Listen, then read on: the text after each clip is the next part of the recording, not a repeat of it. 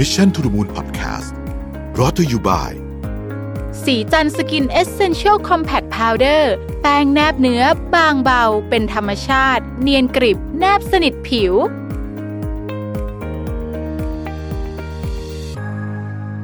สวัสดีครับยินดีต้อนรับเข้าสู่ Mission to the Moon Podcast นะครับคุณอยู่กับรวิศ หาญอุตสาหะครับ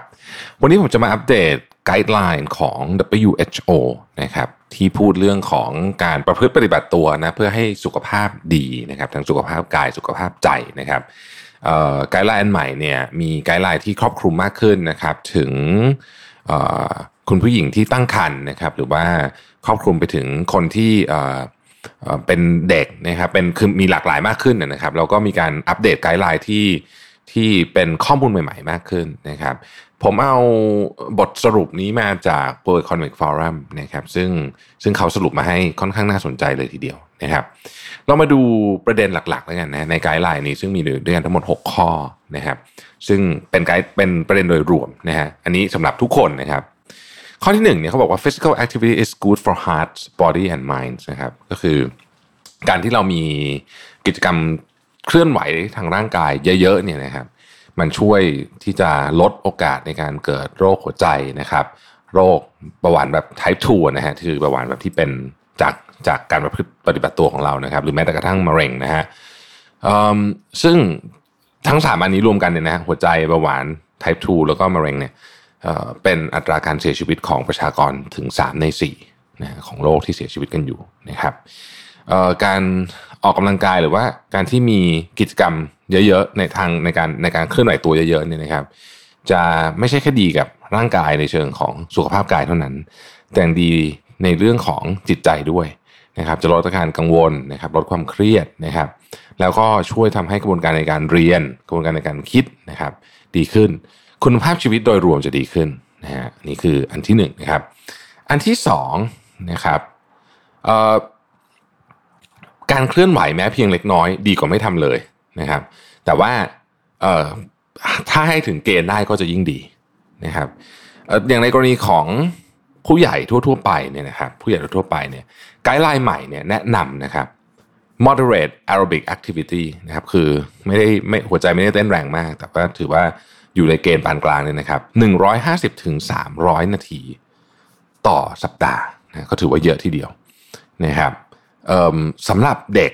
นะครับเด็กหรือว่าวัยรุ่นเนี่ยเขาแนะนำวันละ 1 ชั่วโมงเลยนะฮะคือในไกด์ไลน์ใหม่เนี่ยบอกว่าอย่างน้อยเนี่ยคือเด็กยุคนี้เนี่ยมีแนวโน้มจะวิ่งเล่นน้อยลงกันเถอะนะครับเพราะฉะนั้นไกด์ไลน์นี้จึงต้องบอกว่า 1 ชั่วโมงนะไม่งั้นเด็กก็จะอาจจะเล่นผู้ที่เป็นสกรีนเยอะนะครับ ข้อที่ 3 คือ all physical activity counts คือทุกกิจกรรมที่เป็นการเคลื่อนไหวร่างกายเนี่ยนับหมด ไม่จำเป็นจะต้องเป็นการไปฟิตเนสหรือว่าการออกไปวิ่ง หรือว่าการออกกำลังกายในแบบที่เรานึกถึงเฉยๆว่าเอ้ยต้องออกกำลังกายแบบนี้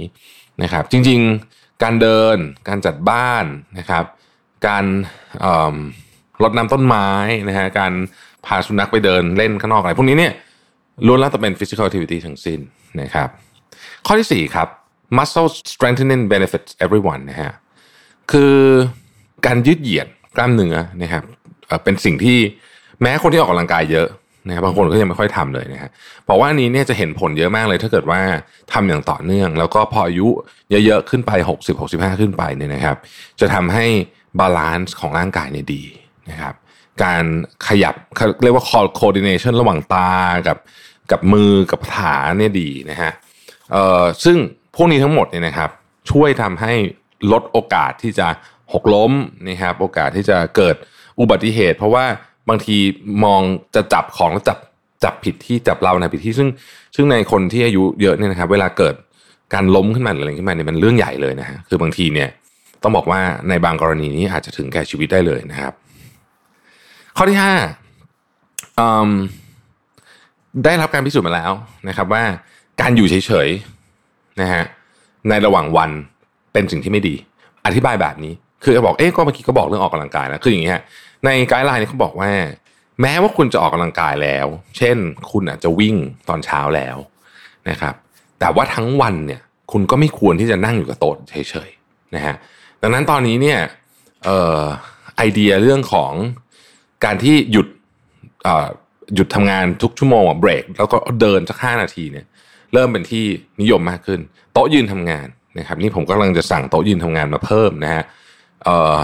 โต๊ะเดินทำงานเรามีอยู่แล้วนะฮะอะไรอย่างเงี้ยคือเราก็พยายามที่จะใส่เรื่องพวกนี้เข้ามาในในกิจวัตรประจำวันมากขึ้นถ้าว่าทำงานอยู่ที่บ้านเองก็ลุกนะฮะลุกเดินนะครับ หรือจริงๆจะบอกว่าโต๊ะยืนก็เป็นอีกอันหนึ่งที่คนเริ่มนิยมมากขึ้นนะฮะข้อที่ 6 ครับ um, everyone can benefit from increasing physical activity and reducing sedentary behavior นะครับ ทุกคนทุกคนผู้ป่วยเรื้อรังนะครับสุภาพสตรีที่ตั้งครรภ์ต่างๆ เหล่านี้เนี่ยขอให้ขยับตัวเธอนะฮะดีกว่าอยู่เฉยๆแน่นอนนะครับ ทีนี้เรามาดูแต่ละกลุ่มอายุกันบ้างนนะครับ กลุ่มที่หนึ่งคือกลุ่มเด็กนะครับ เด็กนี่คือเด็กและวัยรุ่นแล้วกันนะครับห้าถึงสิบเจ็ดปีนะฮะห้าถึงสิบเจ็ดปีเนี่ยนะครับเขาบอกว่างี้เลยฮะทุกวันนะครับ ทุกวัน ควรออกกำลังกายนะครับที่เรียกว่าเป็น moderate to vigorous นะฮะ intensity เนี่ยนะครับความเข้มข้นปานกลางประมาณกลางๆ ถึงค่อนค่อนไปทางสูงเนี่ยอย่างน้อยนะครับ60 นาทีต่อวัน ถ้าอายุ5ถึง17 ปีนะครับถ้าอายุ5ถึง17 ปีก็อย่างน้อยเนี่ยหกสิบนาทีต่อวันอาจจะเป็นเล่นวิ่งเตะฟุตบอลอะไรอย่างเงี้ยก็ได้นะครับ เด็กๆเนี่ยส่วนใหญ่ก็จะเน้นกิจกรรมที่ค่อนข้างจะเป็นแอโรบิกนะคือคือ เป็นลักษณะที่ไม่ไม่ใช่ไม่ไม่ใช่ส่วนใหญ่ก็คงจะไม่ได้เข้าฟิตนงฟิตเนสเลยนอกจากเป็นวัยรุ่นนะครับ แต่ว่าส่วนใหญ่เด็กๆเนี่ยเขาจะมีกีฬาอะไรที่มันอยู่ในอยู่ในชีวิตประจำวันของเขาอยู่แล้วนะครับแล้วก็ถ้าเกิดว่ากิจกรรมที่เข้มข้นขึ้นไปอีกนะครับ เช่นการทำอะไรที่มันเล่นวอลเลย์บอล เล่นบาสเกตบอลพวกนี้เนี่ยยังขออีกสักสามวันต่อสัปดาห์นะฮะ เพราะว่าอันนี้มันเกี่ยวข้องกับเรื่องของอหัวใจนะครับ เรื่องของกระดูกนะครับ เรื่องของกล้ามเนื้อนะฮะที่มันสร้างเยอะในช่วงเวลานี้ เพราะฉะนั้นพูดง่ายคือว่าอายุต่ำกว่า 18 เนี่ย ขอให้ออกกำลังกายเยอะๆ มากๆที่สุดเท่าที่จะทำได้นะครับ อันนี้เป็นสิ่งที่ดี ซึ่งในอดีตเนี่ย ต้องบอกว่าในอดีตไม่ค่อยมีใครมีปัญหาเรื่องนี้กันเยอะเท่าไหร่อายุต่ำกว่า 18 เหตุผลเพราะว่า มันอยู่ในชีวิตประจำวันอยู่แล้วนะครับ ตกเย็นกลับมา สิ่งที่คนส่วนใหญ่ทำก็คือวิ่งเล่นอยู่แล้วนะครับแต่ปัจจุบันนี้กิจกรรมมันเปลี่ยนไปเพราะฉะนั้น อันเนี้ยเขาเลยระบุมาเลยว่าต้องต้องต้องควบคุมเรื่อง screen time นะต้องควบคุมเรื่อง screen time แล้วก็เด็กที่ไม่มี physical activity ในระดับนี้ตามที่ WHO แนะนำเนี่ยนะครับ มีความเสี่ยงที่แน่นอนร่างกายจะอ่อนแอ มีความเสี่ยงที่จะนอนหลับยากนะครับ แล้วก็ในอนาคตเนี่ยมีความเสี่ยงที่เกิดโรคต่างๆ ได้ง่ายกว่า กลุ่มผู้ใหญ่ อันนี้แบตรวมไปเลยตั้งแต่ 18ถึง64นะฮะมารวดเดียวเลยนะฮะ18ถึง64เนี่ยนะครับเขาก็บอกว่าเอ่อถ้าเป็น moderate intensity นะครับ เช่นเต้นรำอะไรเงี้ยนะฮะเป็น moderate เนี่ยขอ 150ถึง300 นาทีต่อสัปดาห์นะครับหรืออันนี้คือหรือนะฮะถ้าเป็น vigorous นะเล่นบาสนะครับวิ่งแบบที่หัวใจ เต้นเร็วหน่อยเนี่ยนะฮะขอ 75ถึง150 นาทีนะครับอันนี้อย่างใดอย่างหนึ่งได้นะครับ แล้วก็อีกชุดหนึ่งนะครับก็คือกิจกรรมที่เป็น muscle strengthening ก็คือนี่แหละ ยกเวทจะ body weight ก็ได้นะครับ จะอะไรก็ได้ที่มันที่มันเป็นไม่ใช่แอโรบิกอะนะก็นี่แหละขออีก 2 วันนะฮะไม่เกี่ยวกับเมื่อกี้นะ ที่เป็นพวก muscle strength strengthening เนี่ยขออีก 2 วันนะครับ อันนี้เป็น อันนี้เป็นไกด์ไลน์นะฮะซึ่งแน่นอนว่าใครที่ทำได้นะครับ ก็มีโอกาสที่จะลดความเสี่ยงในการเป็นมะเร็งเป็นเป็นเบาหวานประเภท 2 อะไรประเภทนี้นะฮะทีนี้ถ้าเป็นคนที่ผู้ใหญ่ที่อายุเกิน 65ล่ะเป็นยังไงนะครับผู้ใหญ่ที่อายุเกิน 65 จริงๆไกด์ไลน์ใหม่เนี่ยก็ให้ไว้คล้าย ๆกันนะครับ ก็คือขอ 150-300 นาที ต่อสัปดาห์เป็น moderate intensity เดินก็ได้นะครับ หรือถ้าเกิดว่าเป็นแบบเข้มข้นหน่อยนะฮะอาจจะเป็นว่ายน้ำอะไรอย่างเงี้ยนะครับก็คงไม่ถึงขนาดแบบลงเล่นบงเล่นบาสนั้นอาจจะเยอะไปสักนิดหนึ่งว่ายน้ำอะไรอย่างเงี้ยขอ 75ถึง150นาทีนะครับอย่างใดอย่างหนึ่งนะครับแล้วก็ขอการออกกำลังกายที่เป็น muscle strengthening นะครับคือการใช้เวทไม่ว่าจะเป็นเวทจากที่เป็นน้ำหนักหรือว่าเป็น body weight ก็ได้นะฮะหรือนะครับมีประเภทอื่นที่เป็นลักษณะของ การยืดเหยียดนะครับ เช่นการเล่นพวกชิกง การเล่นโยคะแบบสำหรับผู้สูงอายุนิดนึงเนี่ยนะครับ หรือว่าการกลุ่มออกกำลังกายที่เราเห็นตามสวนสาธารณะทั้งหลายเนี่ยนะครับ การรำมวยจีนการอะไรพวกนี้เนี่ยนะครับ ก็ขอสักสามวันนะขอสักสามวันนะครับเขาบอกว่ากลุ่มคนที่อยู่ในกลุ่มวัยนี้เนี่ยค่อนข้างจะมีเวลามากขึ้นแล้วนะครับ อยากให้ใช้เวลาจริง ๆ เกือบทุกวันนะฮะมีกิจกรรมพวกนี้ แล้วก็เช่นกันครับ เช่นเดียวกันกับผู้ใหญ่ก็คือว่าไม่ควรนั่งอยู่เฉยนานๆนะฮะควรจะต้องมีการขยับตัวเดินบ้างอะไรบ้างนะครับสำหรับสุภาพสตรีที่ตั้งครรภ์อยู่นะครับ ก็อยากให้ออกกำลังกายสักร้อยห้าสิบนาทีต่อสัปดาห์เอาแบบเบาๆนะฮะเอาแบบเบาๆ แต่ขอสม่ำเสมอดีกว่านะครับ พวกนี้เนี่ยจะช่วยลดโอกาสหลายเรื่องเลยนะครับ โอกาสที่แม้จะเกี่ยวข้องกับการคลอดบุตรเองเนี่ยก็จะช่วยลดโอกาสในการมีพวก complications ต่างๆนะครับผู้ใหญ่ที่มี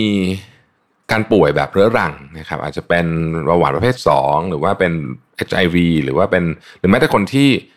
หายจากมะเร็งมาแล้วเนี่ยนะครับ ก็แนะนำว่าควรจะออกกำลังกายนะครับ ประมาณ 150-300 นาที แต่ว่าลดความเข้มข้นลงมาสักหน่อยหนึ่งนะครับหรือว่าถ้าเกิดว่าชอบนะครับกิจกรรมที่เข้มข้นหน่อยนะครับ เช่นการตีวิงปองเนี่ยก็ 75ถึง150 นาที และเหมือนกันกับกลุ่มผู้ใหญ่และกลุ่มที่ผู้สูงอายุเนี่ยนะครับคือต้องมี muscle strengthening สัก 2 วันนะฮะต่อสัปดาห์นะครับ นี่คือไกด์ไลน์ใหม่ ซึ่งถ้าเกิดว่าเราเทียบกับของเดิมเนี่ยนะฮะของเดิมเนี่ยมันจะน้อยกว่านี้นะฮะของเดิมน้อยถ้าผมจำไม่ผิดนะฮะซึ่งแปลว่าปัญหาเรื่องของคนที่ออกกำลังกายน้อยหรือว่าขยับตัวน้อยเนื่องจากว่าโลกโลกสมัยใหม่ มันไม่เอื้อเนี่ยนะครับรวมไปถึงอาหารต่างๆ ที่มันต้องบอกว่ามันทำทำให้มีคนมีแนวโน้มที่จะอ้วนเยอะเนี่ยนะฮะก็ก็ก็เลยเป็นที่มาของ guideline ใหม่นี้นะครับ สิ่งที่น่าสนใจที่ผมจะปิดท้ายเนี่ยก็คือว่า 81%ของวัยรุ่นนะครับ81%ของวัยรุ่นเนี่ยไม่สามารถทำตาม guideline ของ WHO ได้เวอร์ชันเก่านะครับรวมถึงประมาณ 25%ของผู้ใหญ่ ซึ่งจริงๆ แล้วเนี่ยไกด์ไลน์ของ WHO เนี่ยก็ไม่ได้เยอะมากนะครับเอาเอาจะว่ากันตามจริงแล้วไม่ได้เยอะมากนะครับ แต่ก็นั่นแหละฮะก็อยากให้ลองดู เพราะว่าไม่มีอะไรจริง ๆ บนโลกใบนี้นะครับที่ที่เวลามันเสียไปแล้วเนี่ยเราจะรู้สึกเสียดายมาก เพราะว่ามันมันขึ้นอยู่กับการควบคุมอะไรเยอะมากก็คือ สุขภาพของเรานั่นเองนะครับ อยากให้ทุกคนดูแลสุขภาพกันดีๆนะครับ ขอบคุณที่ติดตาม Mission to the Moon นะครับ เราพบกันใหม่วันพรุ่งนี้ สวัสดีครับ